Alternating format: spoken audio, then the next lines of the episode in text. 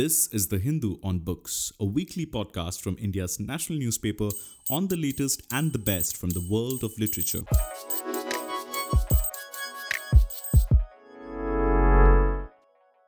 Hello and welcome to the Hindus on Book podcast. I'm Sobhana K. Nair, and with me today is Shrayana Bhattacharya, the author of Desperately Seeking Shahrukh India's Lonely Young Women and the Search for Intimacy and Independence. Shrayana is trained in development economics at Delhi University and Harvard University and is currently working as an economist at the World Bank. As we sit down to discuss the book, it has already gone for a reprint less than six months after it was first published, and it has grabbed three awards. I have struggled to describe your book to my friends, and I fumble about giving incoherent answers.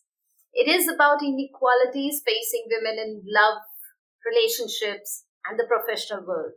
It is about the small freedoms that we are denied no matter which class we belong to. It is a conversation with kindred spirit, and ultimately it is about the burden of being a woman. And then my friends turn around and ask, what about Shah Rukh Khan? So, welcome on board, Shrayana.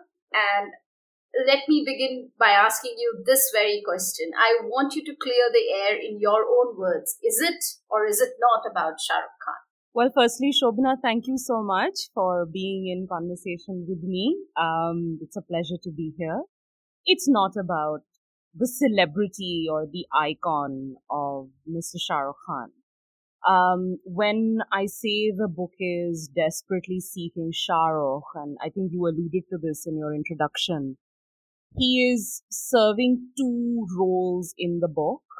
One is he is a research device.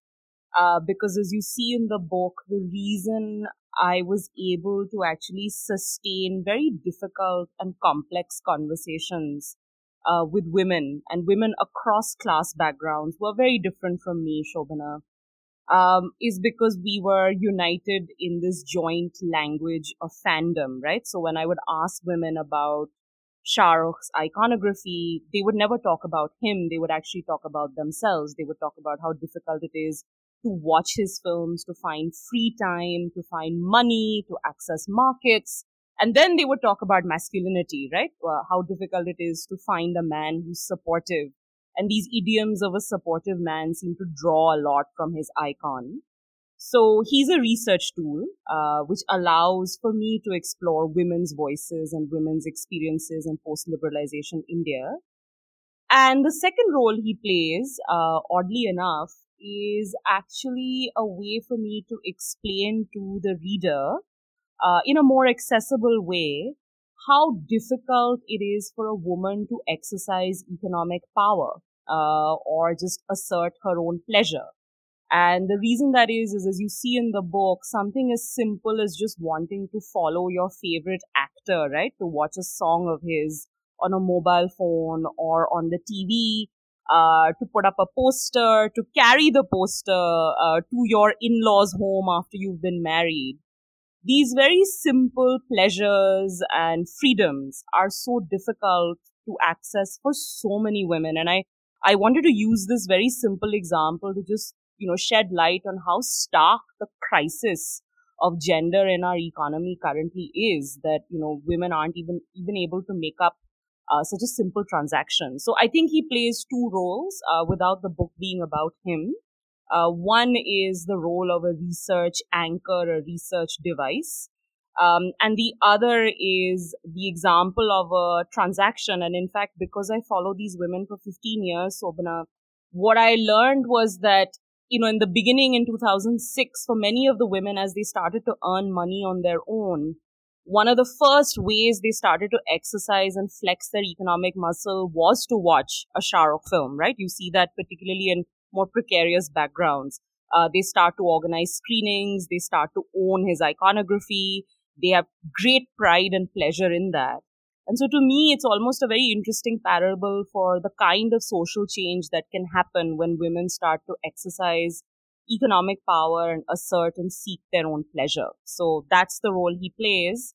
Um, and then, you know, it's just heaps of fun. It's relief uh, as we talk about very complex issues. So, right in this context, I want to tell me uh, how come you are a trained economist and this book largely deals with gender economics, but how did you resist the temptation of steering clear from the jargon or writing a deep academic book? And was it a conscious effort to construct it as a conversation?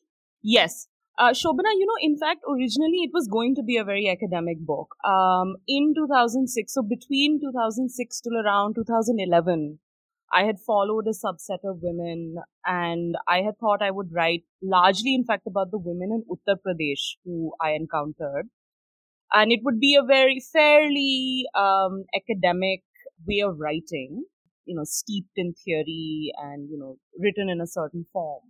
Uh, but I think in sometime around 2012, I myself was going through a very rough time in my personal life, and I'm very transparent about it in the book. And I realized at that time that what I really wanted to read as just a reader myself was writing that, of course, explained using the language of social science why structures of society and our institutional structures, be it the economy, the family, markets, were making me feel quite miserable, you know, in the in the arena of romance and also in the arena of self-esteem. But I also wanted it to be presented to me in an accessible form, which actually offered comfort. So I was reading a lot of writers, you know, be it Kamala Das, uh, be it Manju Kapur, uh, you know, or even in nonfiction, people like Emily Witt and uh, Vivian Gornick. And I always felt that these women spoke to me in a very deep, visceral way and yet they were also doing they were practicing social science in you know if you read these books very seriously. And i i felt there is a political commitment almost to my own heartbreak um, and to myself. I wanted to sort of write it in a very different way. So it was a very it was an organized effort. In fact so i went back to scratch sobhana and i completely changed the way uh, the book was the tone the texture the tenor of the book which was very hard to do uh, if I may ask, I think 2006 onwards, you started, you had the idea when in your early 20s that you want to write this book.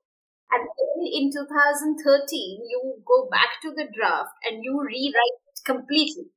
Yes, you're absolutely right. And Sobhana, the other thing I did in 2013, which I outline in the book, is I decided to open up the class backgrounds of the women I was writing about. I no longer wanted to write it as like a elite woman social scientist writing about women from precarious backgrounds. I wanted to include women from my own class background as well, as well as the middle class. Um, so at that point, in fact, I solicited additional interviews with women who were, you know, upper caste, fairly privileged, English speaking, as you see in the book, because I felt that there was just thinking about my own experiences, looking at the lives of my very dear women friends I just felt that there was something uniting. In fact, the conversations I was hearing from women who were, you know, living in slums, working as domestic workers or making agarbattis and garments and people like me. And what was uniting us, despite the fact that we had so much economic privilege, more economic privilege than these other women, was actually the sense of loneliness and a sense of not being supported in one's ambitions as one tries to sort of try and stand on their own two feet. And I felt that I really wanted to open it up. And because, you know, Mr. Khan is also always talked about as a fairly elite, urbane, you know, NRI hero, I really wanted to dismantle sort of, you know, using this research tool. How is it that he can actually connect the voices of women from very different class circumstances? So I decided, yes, Sobhana to go back to scratch. Um, and then I decided also to take on the burden of interviewing additional women uh, who are much more from my own class profile. So there are women like Vidya in the book, and there are several others who show up who come from very different circumstances. So it became almost like a cross class book. And the other thing then it allowed me to do, which was of course madness. I mean, now that I think about it, is then I was actually able to follow some of the women I knew right from 2006 all the way up till 2019. Uh, because I just kept continuing, right? I kept redrafting. So this has really been a long drawn out process. I won't at all uh, recommend it to anyone. I mean, it's been difficult. but I'm glad because I think it forced me to write and attack the material in a very, I think in a much more nuanced way because time allows you to do that, right? If you look at the same interview when I was 26 versus when I'm 36, you do see it very differently and you're able to sort of bring to bear your own experience into that. Um, and I'm glad I waited. So it is very much an ode to slow literature. Didn't you have self doubt working for 15 years on one project? Uh, were your parents questioning what the hell are you up to? Or your friends? Take me through that yeah, no. So, Shobna, the funniest thing I have to tell you. So, I, you know, my day job is one of a technocrat, right? So, I work with uh, people who are very bottom line oriented, uh, very rational. Mostly, they're all economists. And I, you know, I remember I, I have some mentors, you know, who are very close to me. Some of them have loved the book. And, you know, they would ask me, they said, are you sure? I mean, what are you, you know, they were completely confused. They couldn't understand what I was doing. But at the same time, I think with that doubt, because I, of course, had doubt as well, I really did rely on a network of feminist economists, a lot of scholars who work on gender, the women I was interviewing myself, uh, many of the activists who I've interviewed in the book, they were all such source of support, encouragement. Um, I, I think, you know, when they would question me or when they would push me, it only made the text better. Um, and I knew that this book was always going to be longitudinal. What I did not know, Sobhana, when I started in 2006, I thought it would end in 2011. I did not realize that it would end in 2019. But I somehow felt that it was the right decision to make. And I really did rely on a lot of people who, you know, supported the project, be it my editor, be it, as I said, you know, economists who I used to talk about the material with, um, you know, for the book, I had to seek permission, right? Uh, because many of the research projects follow certain ethical norms about protecting the people who you're talking to. And there were other scholars who were involved in that process. And they were nothing but, you know, their doubt was encouraging as well. And their support was encouraging as well, if you know what I mean. So it was both.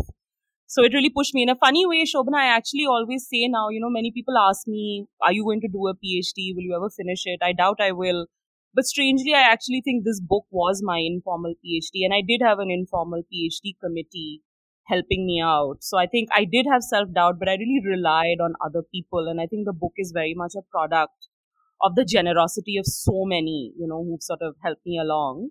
And the last thing I will say on this, Shobna, which is that, you know, I was also very tired of the way I felt a certain kind of social science, particularly when it comes to women and the economy is written. It's written in a very stuffy way. It's a very exclusive conversation, which I I sometimes feel almost takes pride in like not engaging and involving more people, if you know what I mean.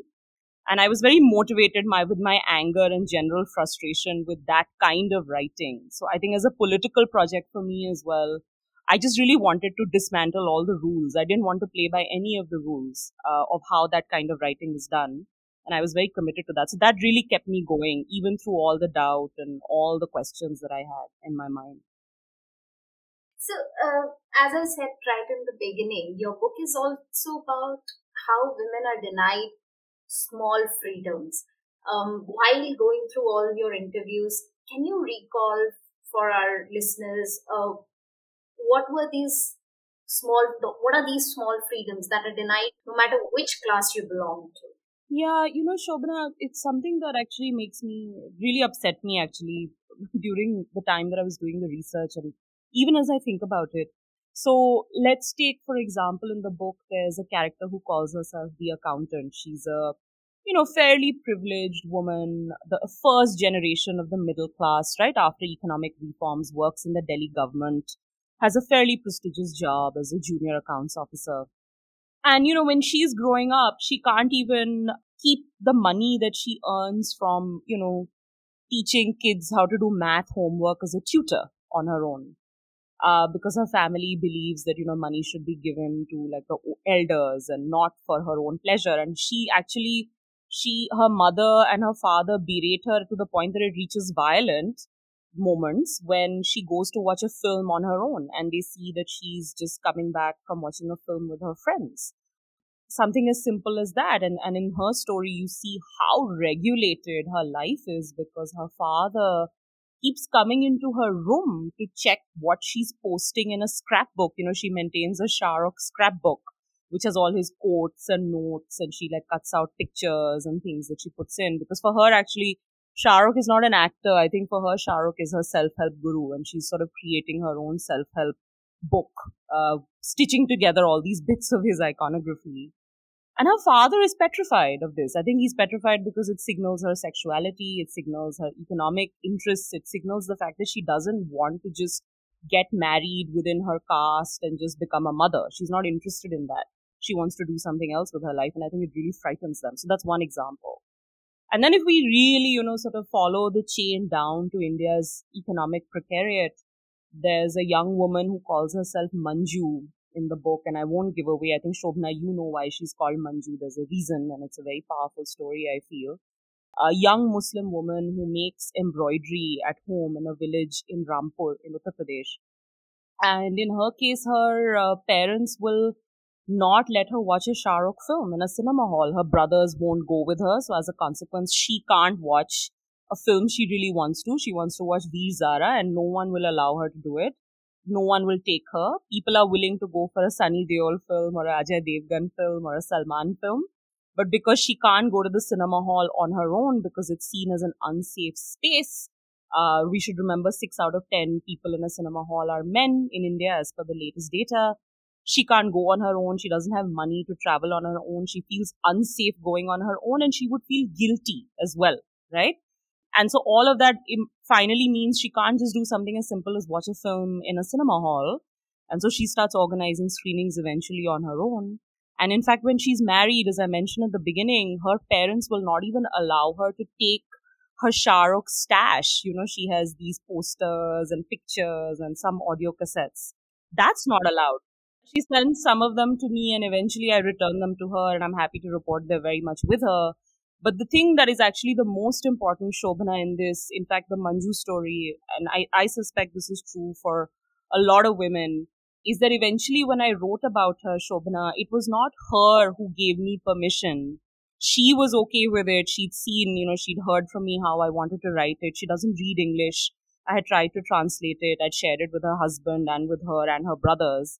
It was actually her in-laws and I write about this that that permission, right, to tell her story didn't even lie with her. It was with her in-laws, uh, which I think is a very powerful telling of who is allowed to speak their own truth in our country and who really owns their own stories.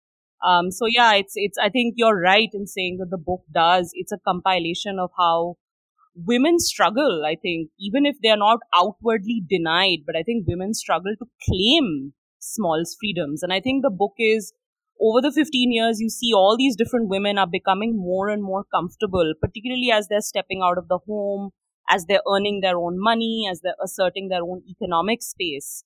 They are all becoming much more vociferous in claiming these small freedoms. And I think you see a shift in almost each one. You know, their lives are in a very different equilibrium the 15 years that I've known them. And I think it is about being strong enough and feeling comfortable enough in your own skin to claim these freedoms, uh, which are so often denied to all of us. Uh, you know, what I found really interesting is, as you write uh, yourself, your book is about women and their journey from economic liberalization to economic lockdown. Now, I'm curious, why did you pick the 1990s as the starting point? And without any statistical evidence uh, to back my claim, just anecdotally, I feel that it was my mother's generation which had better percentage of working women because now I see all these brilliantly educated women sitting back at home to take care of kids and parents. Could you talk about a little bit about the economy of the entire? Yeah, you know, Sobhana, so we know, right? India dramatically changed with the economic reforms of the 90s, right? Dr. Manmohan Singh's budget, uh, PV Narasimha Rao's government, those sets of reforms, particularly around telecom, opening up foreign investment, India just boomed uh, in terms of the economy. I mean, we grew, we grew in a certain way, and then we can debate the quality of that growth, but we grew, right? And and I think Indian society was no longer the same after that period. And all the women I was encountering, they were all what I call children of liberalization. You know, I, I, I think it's a phrase maybe others have used as well. they were all born very young in the 1980s and they came into education and into their own in the post 1990s India, right? So, first generation to have access to this new India with new opportunities. Household incomes grew, as you can see in the book, Sobhana. So many of the women, even you know, women in the villages, all the way up to women living in Jorbagh, all their household incomes have grown, right? Uh, because of sudden opportunities, be it in construction, real estate, certain kinds of jobs in the media opening up, just the whole space, right? And what is fascinating, exactly as you're hinting at, Sobhana, is that while the while the economy grew, I argue that India has only liberalized for its men, and we tend to really like pat ourselves on the back, saying, "Oh well, look at those reforms and the impacts were so significant." Sure, they were significant, but if you look at the top 10 fastest growing sectors, and I mentioned this in the book, only less than 19% of jobs in those sectors have are for women. So the economy has grown for men. Uh, India has liberalized for its men, and yet the women in the same country, I write this, they occupy a different planet where even the smallest freedom, like wanting to watch an actor, is so difficult. And so that's why I made that choice because one, it was just, it just was happenstance that all the women I was interacting with happened to be children of liberalization. Uh, but then their stories and particularly what was happening to them in their professional lives was so powerful an illustration of what we know statistically has happened, which is as India has grown, unlike other countries, women's employment and access to assets has just dramatically dropped. And there are various reasons that that's happening, and I summarize them in the book. And one of the things that's very worrying is that we see as incomes grow, it seems Indian households, particularly upper caste households, uh, but because of you know this phrase that's called Sanskritization by by sociologists, you also see this in sort of you know OBC families uh, that there is this aspiration to mimic and mirror upper caste Brahminical norms where if the household makes enough money, women the expectation is that women will stay at home. So oddly, in fact, in India, unlike other countries that have grown, as household incomes increase, women actually step back. And I think the other reason this is happening is because while the economy has grown, investments in the care economy are abysmal. We, we of course have expanded our schooling. We've expanded our nutrition programs. Uh, we have childcare centers, but I would argue, and many others who study this very closely would argue, the quality of ex- that expenditure still stagnates. Women are not supported uh, in their care work. The domestic infrastructure is still very weak. And men are yet to step into the kitchen. You know, we are in the bottom five when it comes to men helping in housework. And so funnily, while the economy has grown and on the surface we seem like, you know, there are all these attributes of modernity, the real crux of modernity, which is, you know, gender equality, be it within the home, in the economy, um, in allowing women to actuate on their ambitions, all of that is extremely suppressed. So that's actually why I wanted to tell this story of post-liberalization India and of course, we see that as the economy has moved forward and then, you know, in the growth slump post demonetization, women are just losing jobs. And you see this even during the pandemic. Uh, most men who lost jobs during the lockdowns, CMIE data tells us, and I mentioned this in the book, uh, have come back to employment, even if the quality of the employment has become more precarious. But five out of 10 working women are yet to return. Um, and this is really becoming alarming because it's almost like the edifice of our economy is male. So I wanted to tell that story. You know, one thing I wanted to understand I, I, this book resonates with all women, um, but I believe it is the men who should read it, like it should be a compulsory reading for them. Now, I want to know from you uh, do your male readers react differently from the female readers, and what was the craziest reaction you've had so far? Oh gosh, Sobhana, if I, I feel like I should write a book about men reading this book. so it's been, it's been quite interesting. So it's ranged from immediate, oh, this is such a silly book, right? Why would anyone want to know about what women have to say about a man, right? This complete dismissal of female pleasure, female joy, female voices. You know, the chicklitification, right? Of, of anything that has to do with women's desires and exploring women's experiences. And you know, recently someone uh, put up this really mean. You know, I check all the Insta reviews. I see everything. Uh, and I saw someone put up something really mean, basically saying, "Well, if you're interested in learning about the trials and tribulations of women or Shah Rukh Khan, you should read this book. But I don't think anyone who's blurbed the book has read it actually. And I was really stunned. You know, I sent it to someone actually who had blurbed the book and they said, this just, it's so sexist. It's so obvious, right? Like, it's almost as if, you know, you don't want to engage with what women have to say, what they feel. So that's one extreme. But then there's the other extreme where I've had a lot of men really, I think it's made them very reflective, particularly those who are fathers of daughters. Um, I've had a lot of very heartwarming emails and messages from them saying that, you know, this has really pushed them to think very carefully about the kind of father they want to be and how they want to support their daughters. So it's been a mixed bag, but I will say one thing, Sobhana, and I know this for a fact, which is that, you know, if it was, if it was called Desperately Seeking Sachin, right, and it were about cricket and men talking about themselves through cricket, because there are certain things that are seen more seriously, right, like that are typically, you know, masculine pursuits uh, there I think it would be different. But because this is about women's pleasure and a and an icon who is very female in the way he has been, uh, you know, I can see the skepticism. Uh, but I'm also very happy to report that I do know that men do then pick it up and then they do sort of update their views. But yeah, it's been it's been interesting just seeing the general reaction. But I do think that there's an instinct to dismiss which I think is true for anyone you know who's writing about women's voices um, in on a on a technical issue, but in a more accessible way. And finally, you know, I, although I have like a million other questions, but we have a time limit, and uh, I can't let you go without asking: Have you ever met Shah Rukh Khan? Has he read the book, and perhaps has he sent you notes or something?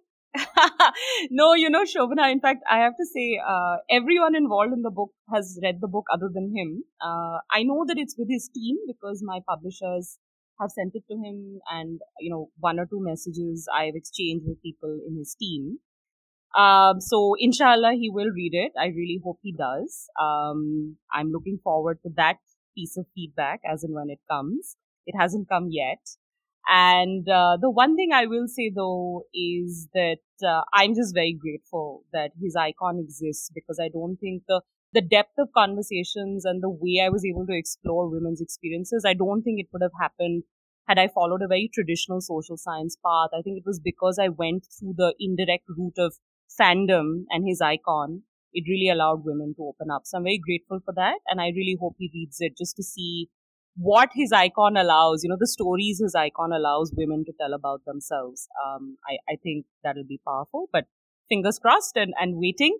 Uh, there's a very embarrassing story of me trying to get an autograph of his, which is in the book. So I'd encourage those to just read uh, that story in there. But no, I've not met him. Um, and I really hope that the book does reach his hands soon also tell me a little bit about the title. Uh, you've been holding on to the title for the last 15 years, no? Yes. Uh, Sobhana, in fact, right in 2006, when I had emerged from uh, a slum in Ahmedabad, where I met the first set of Shah Rukh fans from, you know, somewhat, you know, these were women who were unionizing. Um, and they were really bored with my traditional social science questions. So they said, can we take a break? So we started talking about the few things we had in common. So we talked about Bollywood and suddenly Shah Rukh came up because I'd asked them about their favorite actor. And suddenly, you know, Shobna, the, the energy just changed so much. And there was such exhilaration. Like everybody wanted to talk about, oh, let me tell you about Shah Rukh and let me tell you what I think. And there was this desperation to just be able to watch a full length film of his, which was really hard to do. If you read the book, you know how difficult it was for these women to just sit together, have the electricity, the money, and the screen to just watch a full length film. And there was a desperation in that, right? To seek your joy, to smile, to laugh, to want to have fun. And they were all seeking him, but I realized it was not just seeking him to want to watch a film of his, but to just indulge themselves. And so that's why right then, you know, I'd always loved Desperately Seeking Susan, the title more than the movie.